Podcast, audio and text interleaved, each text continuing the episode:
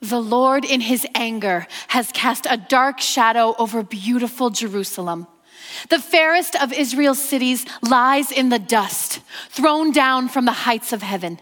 In his day of great anger, the Lord has shown no mercy, even to his temple.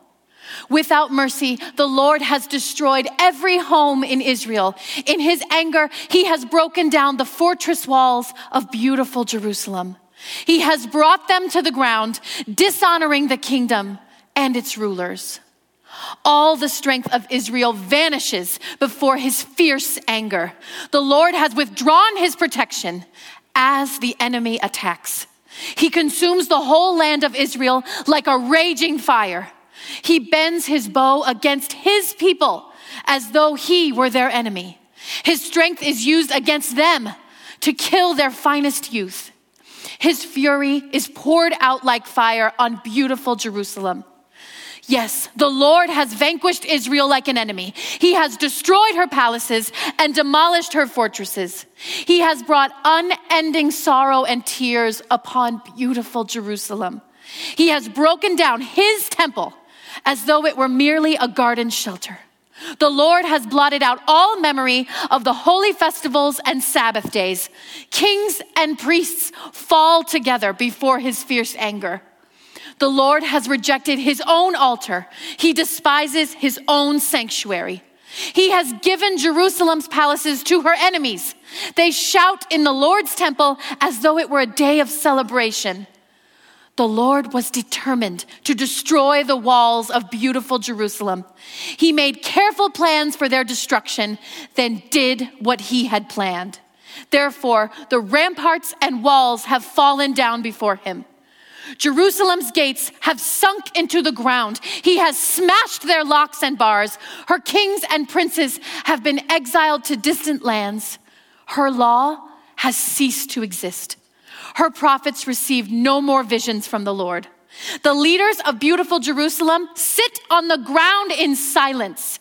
They are clothed in burlap and throw dust on their heads. The young women of Jerusalem hang their heads in shame.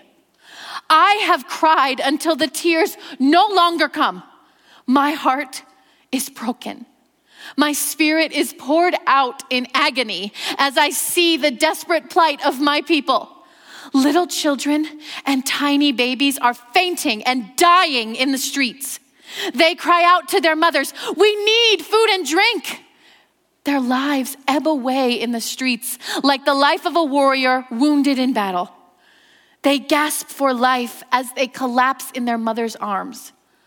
What can I say about you? Who has ever seen such sorrow? O daughter of Jerusalem, to what can I compare your anguish? O virgin daughter of Zion, how can I comfort you?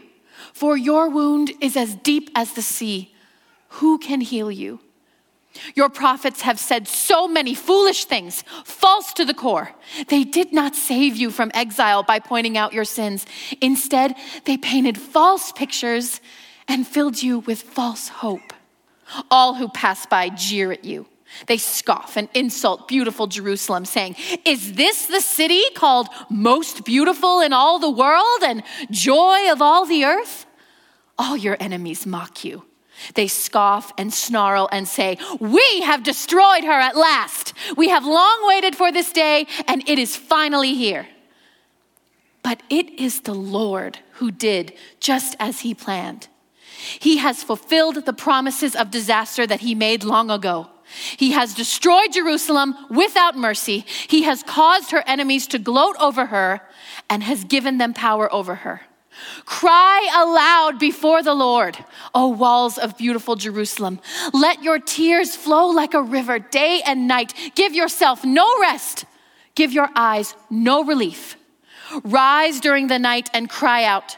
Pour out your hearts like water to the Lord. Lift up your hands to him in prayer, pleading for your children, for in every street they are faint with hunger. Oh Lord, think about this. Should you treat your own people this way? Should mothers eat their own children, those they once bounced on their knee? Should priests and prophets be killed within the Lord's temple? See them lying in the streets young and old, boys and girls killed by the sword of the enemy. You have killed them in your anger, slaughtering them without mercy. You have invited terrors from all around as though you were calling them to a day of feasting. In the day of the Lord's anger, no one has escaped or survived. The enemy has killed all the children whom I carried and raised. Let's pray.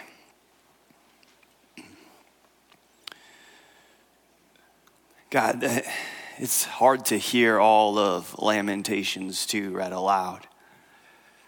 And I'd imagine many of us here, like me, who just wanted it to end. And I pray that we would pay attention to our discomfort during the reading. And that whatever it is that sparks in our spirit, we would take note of that, God. And we would pay attention to it, that, that you might be inviting us into the spiritual places in our lives that are unknown or uncomfortable.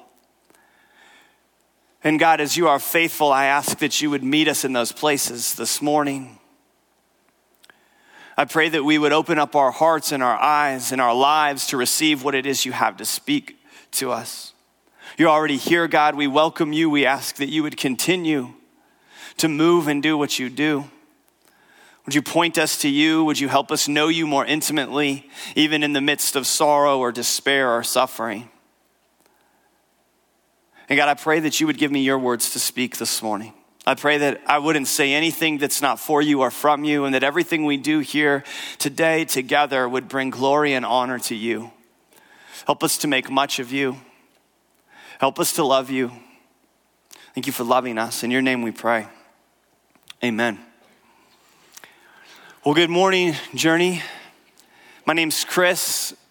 I'm thankful you're all here. I know that uh, you kind of like go from singing and then you hear Lamentations 2 read out loud, and it's not the, the most riveting welcome you maybe ever received, but uh, there's something really real about it. And, and I, I just love that we would all gather together in this room on this day uh, literally every single one of us could be somewhere else doing something else. And for some reason, here we are sharing this room together. I think because all of us on some level have an expectation that God is up to something. God might be up to something in our lives, maybe at this very time we're gathering now, maybe in the future, but we have an expectation that God might be doing something.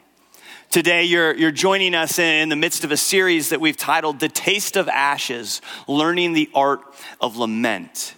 And during this series, we are crawling through the book of Lamentations because I've found that that is actually the only way to get through the book of Lamentations is to crawl.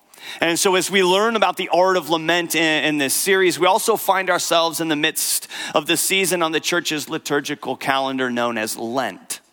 And Lent is a time in which the church universal intentionally joins with Jesus in his suffering. We follow him into the wilderness for 40 days and we come face to face with our great need for him and repentance. And while we're wandering around in the wilderness with Jesus, we've got eyes set on the horizon, hopefully expecting the resurrection to come on Easter Sunday.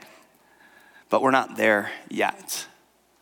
So, to instruct us during the season of Lent, a season of fasting and suffering and waiting, a season that looks a lot like life, we're following along the Old Testament book of Lamentations. To lament is to passionately and openly express our sorrow, to cry out with honesty before God and before other people. Yet, I think in today's culture, we're prone to isolate, lament, or give it no space to exist at all. As I was reflecting on that reality, uh, I was reminded of a time about a year ago where, where my wife and I accompanied a friend of ours to a, a crystal meth anonymous group. It's like an AA group, but for crystal meth users.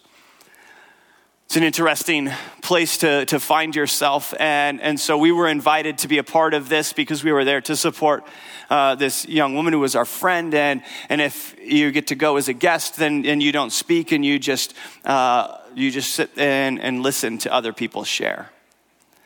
And what I found in that room, this dingy meeting room in a random office building of about 40 people, is there was this uniquely intense mixture of bitter suffering and lament and celebration. One moment you would have someone share a story of relapsing on a drug that had already destroyed their life and their family and their kids' lives. And then the next moment, you would hear someone who'd been sober for over two years, and there was something that was being redeemed in their life, and they, they were beginning new relationships again. And it would go back and forth in this place, this mixture of intense suffering and sadness and destruction, yet celebration and relationship and redemption. And I can't put into words even all of what that experience meant to me.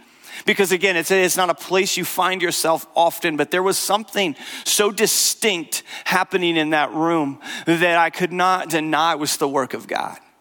And as all of that happened and, and the, the, the sharing went on, we finished our time.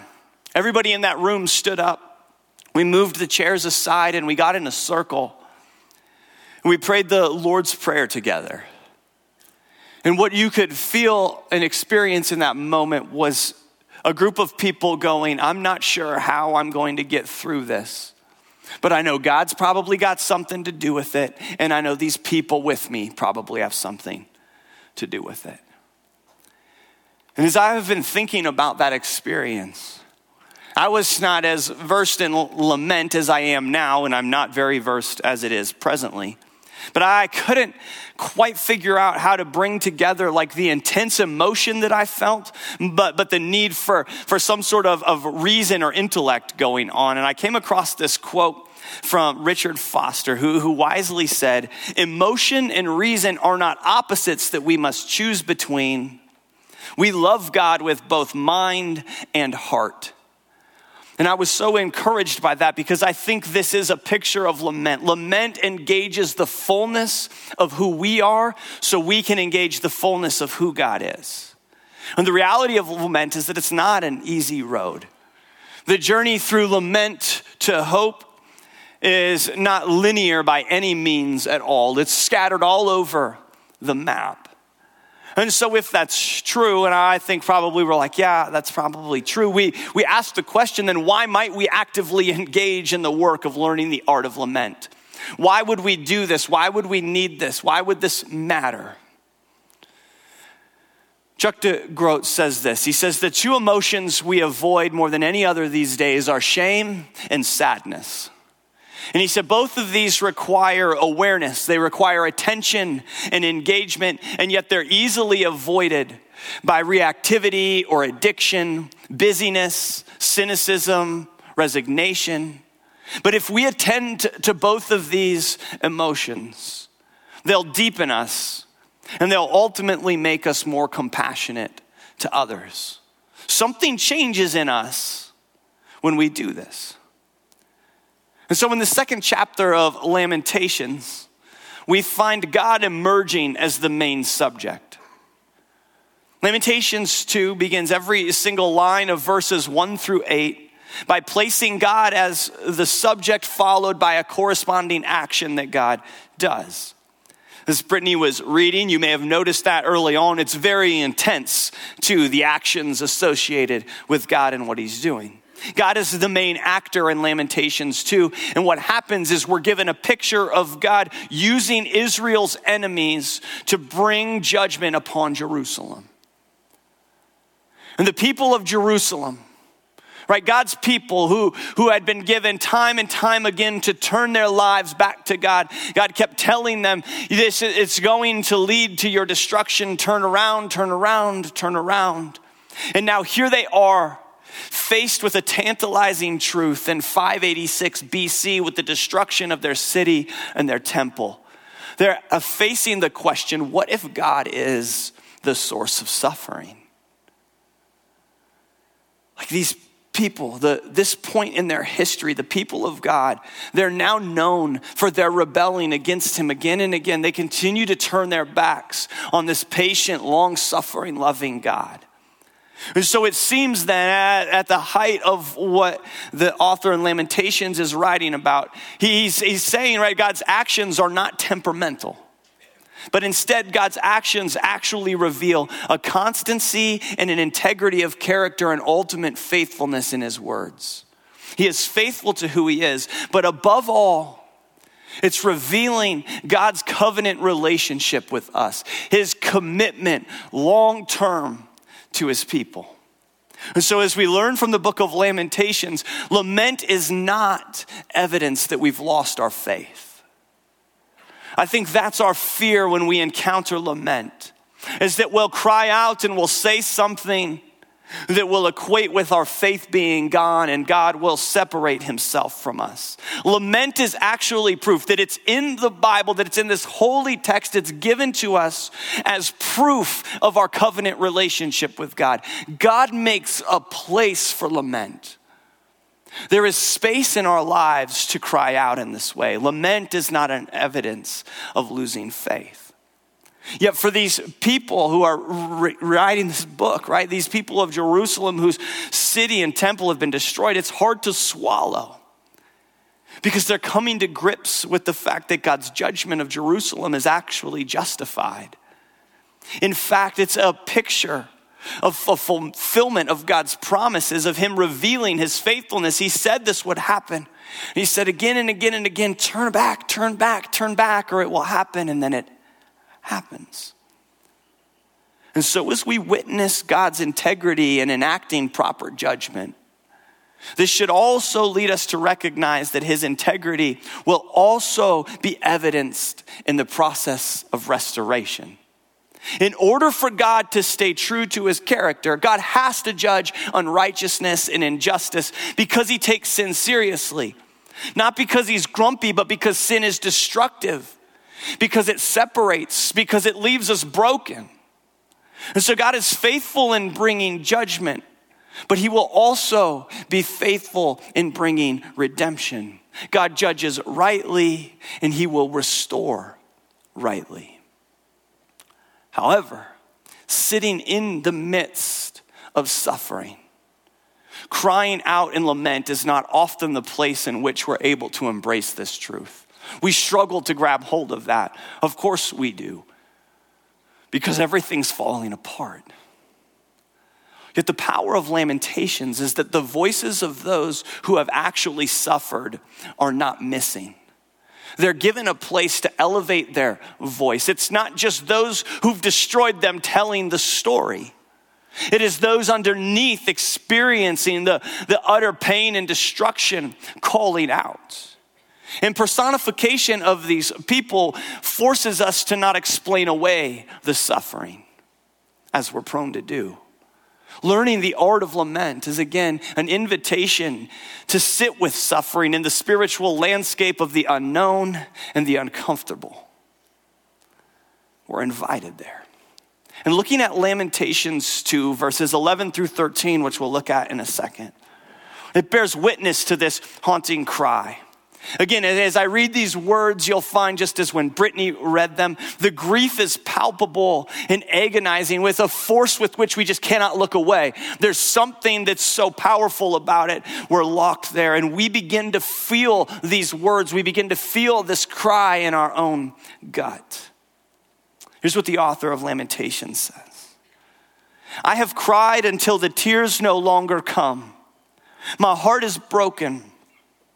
My spirit is poured out in agony as I see the desperate plight of my people. Little children and tiny babies are fainting and dying in the streets. They cry out to their mothers, We need food and drink. Their lives ebb away in the streets like the life of a warrior wounded in battle. They gasp for life as they collapse in their mother's arms. What can I say about you? Who has ever seen such sorrow? O daughter of Jerusalem, to what can I compare your anguish? O virgin daughter of Zion, how can I comfort you? For your wound is as deep as the sea. Who can heal you? There's an intense weight in these words. And for me, as I was trying to access the depth of that grief, I was having a hard time getting to the place of understanding what it would have been like to be the people of God in Jerusalem, witnessing all of this happening that would cause them to write these words. And so, as I was asking for God to help me eh, understand that and embrace that and live into that, uh, I got an email from an organization that I follow called Preemptive Love. And Preemptive Love does a lot of work in Syria and with Syrian refugees. And just recently, a few days ago, a terrible bombing in Syria. And so they were asking for like immediate help from those who support them. And in that, there were stories of what was happening and there were pictures. And as I was reading the email and looking at the pictures on a computer screen thousands of miles away in the comfort of my home, I saw the faces of children, bloodied and dying, running for their lives, being carried by their sister, a city being destroyed. And for a moment, I caught a glimpse of where words like this and Lamentations 2 come from. I felt the hopelessness, I felt the despair, I felt distance from God. And as I sat with that, I felt as if God was saying to me, What if lament? What if lament is a form of praise? Like, what if, what if I told you that praise can be tears and praise can be anger and praise can be doubt, praise can be frustration, praise can be sacred distance? Because lament as a genre is placed in an entire book of the Bible that is called Psalms, right? Which is a book of praise. 40% of those Psalms are laments. What if lament can be praise? Because what lament does is it broadens our reference of praise. It allows the entire spectrum of our humanity to be present. It turns out that we are walking praise regardless of how we feel if we turn that to lament. What, what a way to rescue us from the guilt we throw on ourselves when we cry out in our sadness and sorrow, suffering and grief. It's a, it's a heavy concept. This whole book is heavy. And so as we finish our time today, I'm going to take us a little bit on a, on a word journey, if you will. Because what the idea of lament does is it forces us into places that we're reluctant to enter.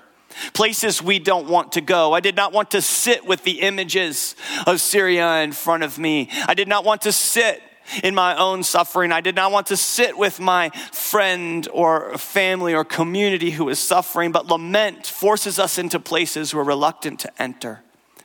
And what we do so often in those places is we rush in to the darkness looking for a holy spark, right? Immediately light this place up, God, immediately.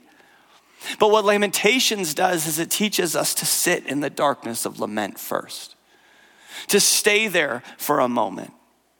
And lament then helps us out of sinking into the despair of sorrow and suffering, but it does invite us to sit there. Lament is there to guide us. The Hebrew word for lament has a few distinct metaphorical meanings. And so I'm going to take the, this word and, and I'm, gonna, I'm gonna turn it a bunch of times for us. So, one of the definitions of the word that the Hebrew Bible uses for lament is the word place. The word for lament is also a place. This means that it's a, stop along the way. We must make sure that we stop in the place of lament. We must stop, we must engage, we must encounter the place of lament in our own lives. We cannot bypass this place because it's a place along the way. We have to go there, but because it's a place, it means it's not the end. And so, lament, again, we spin the word one more time. And another meaning of this word, right? It's a robust word in the Hebrew language. Another meaning of it is for the word spear. And it's telling us that the power of lament is a destructive force. It's real, it's piercing, it will cut all the way through. And we must allow this spear to do its necessary work of pointing us to the one who knows our pain. And then you spin it again. And in the Hebrew Bible, the book of Lamentations is not called Lamentations, it's actually called How. Like how? And the word for how in Hebrew has a, a few different forms. But this word is the lengthened form of how, as in, like, how. It's as if it's calling out from the soul to God. The cry is, How? It's expressive and primal, yet a simple cry. And again, it's this word how that's being lengthened. It's as if it's pulling you and you are being stretched by your own suffering and trauma. It's lengthening you as well. It's pulling on you as well. That is the work of lament. You spin it again in another relationship to the word lament builds on the word for place. Rabbis for centuries have interpreted, interpreted this simple word as another name for God. That the word for place is a name for God, the connection being whatever place we find ourselves in, God is in that place. Even when it's too dark to see Him, God is still in that place. You spin the word again in another meaning to lament. It's related to the word for a nest. A nest. Like, where does a mother keep their vulnerable? In a nest. And so, even though you're in a place of lament, don't think you're forsaken. Lament is actually a place also where God's protective wings are covering you. It's a sanctuary of a nest. You are where you're supposed to be. And you spin it one last time. And there's one more word it's related to. And it's the idea of a metal worker forging metal. To forge. So, the idea, right, of course, is that lament breaks us down, it stabs us like a spear. Right? It's a, a place of misery, but it's also a nest where we find rest and protection. And it's also an opportunity for us to forge, to forge a new life and a new community and a new relationship that we wouldn't be able to do without lament. It's the only avenue to something new. And so what happens is we short circuit our lament. We want to get out of it so fast. We want to spark, the light it up so fast. And what happens, we short circuit it and we're not allowing a new holy dimension of life to be formed and forged from the suffering. There's something on the other side of that. It's a place that is not the end. And the hope in the midst of that is that something new is being forged and formed.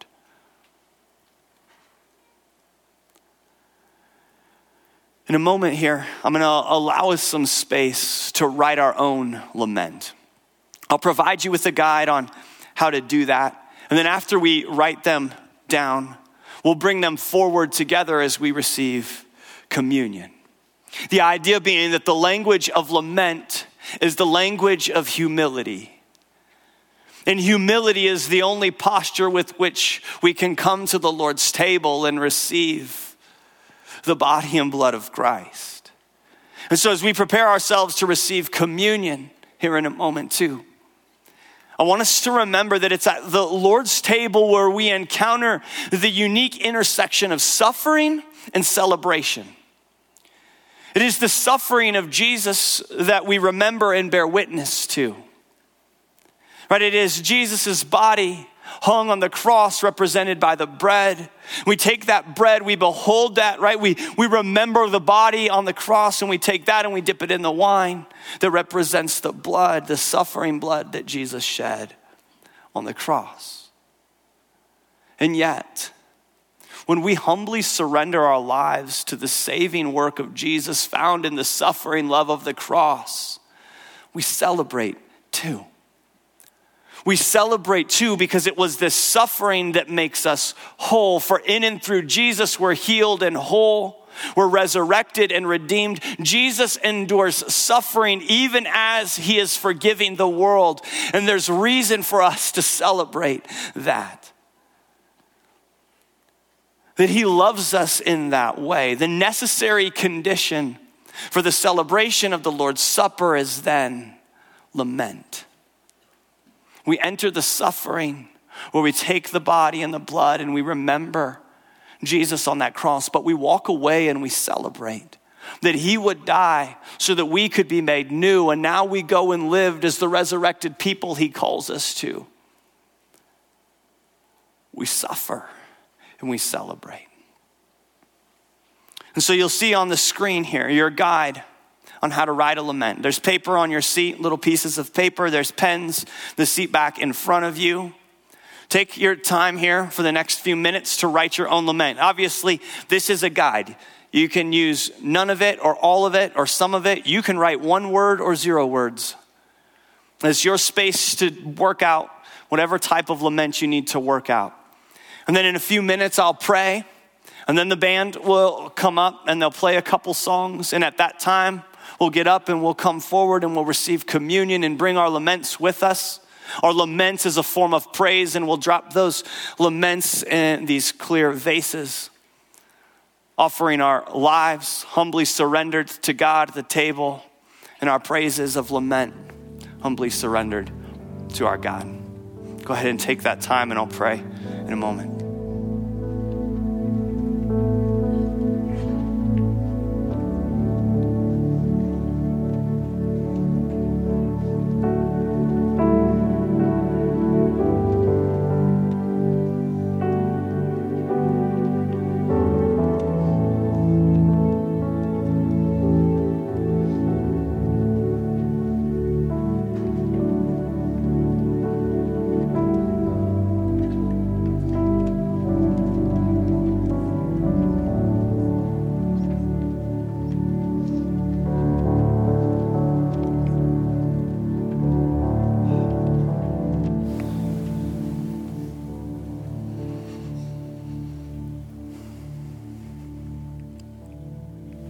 God, would you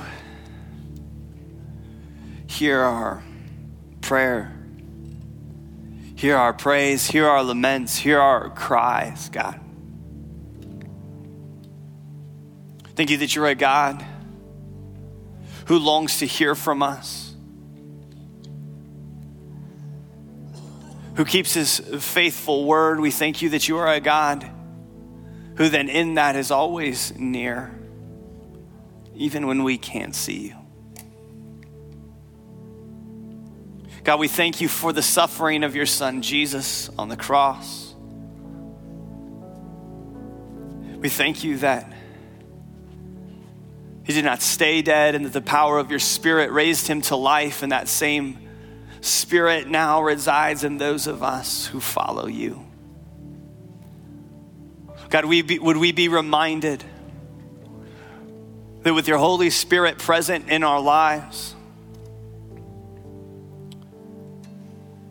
that we're never alone. You are always with us, you are always for us. Give us courage with that in mind to wade into the deep waters of lament, to sit with our suffering or the suffering of others or the suffering of this world in such a way in which we can sit with it and know that it is a form of being with you. But would you also give us eyes to see as we sit there that there's hope on the horizon? May we not rush through the lament, but would we know that on the other side, you restore justly and rightly? God, we come before you with our laments of praise. We come before you with our lives humbly surrendered to take the body and blood, the bread and wine. May you be glorified, God. We love you. In your name we pray. Amen. Thanks for listening. We hope this time has allowed you to dig out more of who God has made you to be. If you made some kind of spiritual decision today and are interested in what's next, we'd love to connect with you. For more information or to get in touch, please visit journeyweb.net. If you're interested in supporting our ministry, you can give online at journeyweb.net/give. Thanks.